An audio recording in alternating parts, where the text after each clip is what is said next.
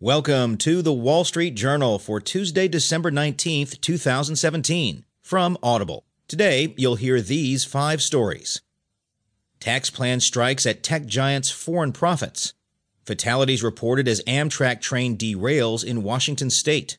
Chasing the next Bitcoin, investors shell out $700 million for coins with no purpose.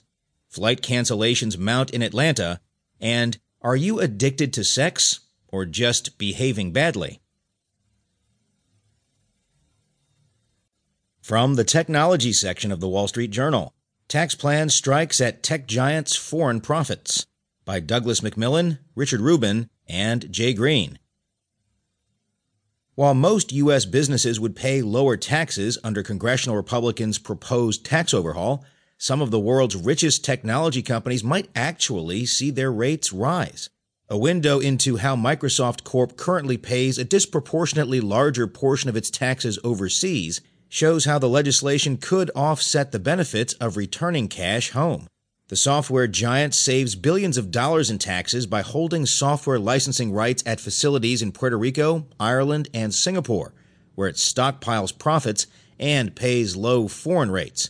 Puerto Rico, while a U.S. territory, is treated as a foreign country under current tax law.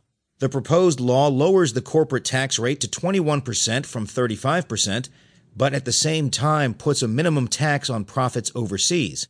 That setup would likely force Microsoft to pay a minimum 10.5% tax on future offshore profits, removing some of the benefit from its offshore facilities, tax experts say. Yet Microsoft and other tech giants could still have an incentive to shift profits abroad.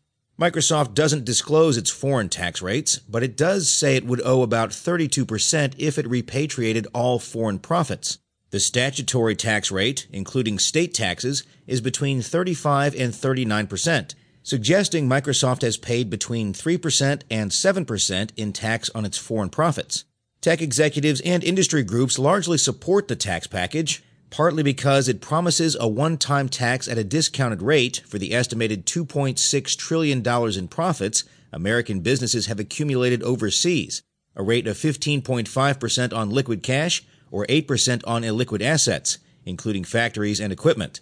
Companies currently pay as much as 35% to bring back some of that cash to pump into operations or return to investors.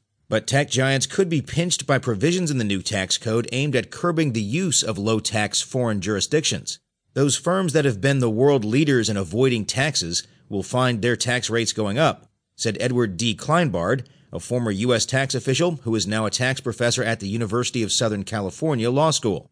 Under current law, American companies owe the U.S. taxes of as much as 35% on worldwide income.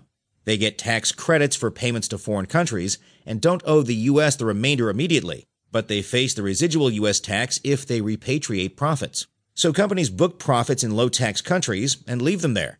This is easy for high tech and pharmaceutical companies, which put so called intangible assets, such as patents, in foreign countries and book non U.S. profits through there. That is why most tech companies pay a much lower effective tax rate than the standard 35% for American businesses.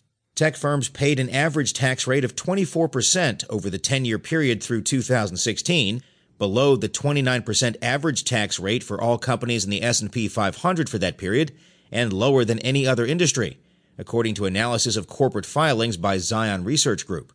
U.S. companies with the lowest tax rates include tech firms such as eBay Inc., Cisco Systems Inc., and Alphabet Inc., whose effective tax rates averaged under 20% over the past decade, Filings for all three companies show.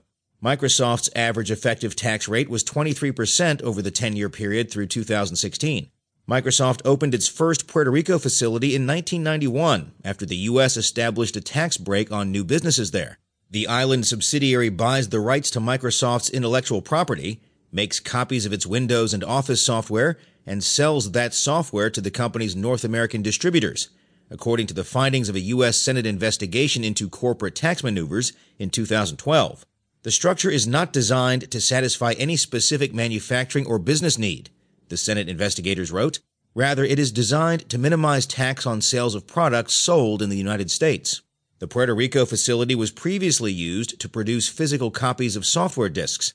In recent years, Microsoft's business model has shifted to digital subscriptions, a change that could let it shift more sales to the U.S., according to Bernstein Research. Under the existing tax regime, Microsoft can keep 47% of profits in Puerto Rico, where it is taxed at a pre negotiated rate of 2%. The company also reduces its tax liability through similar intellectual property arrangements in Ireland and Singapore.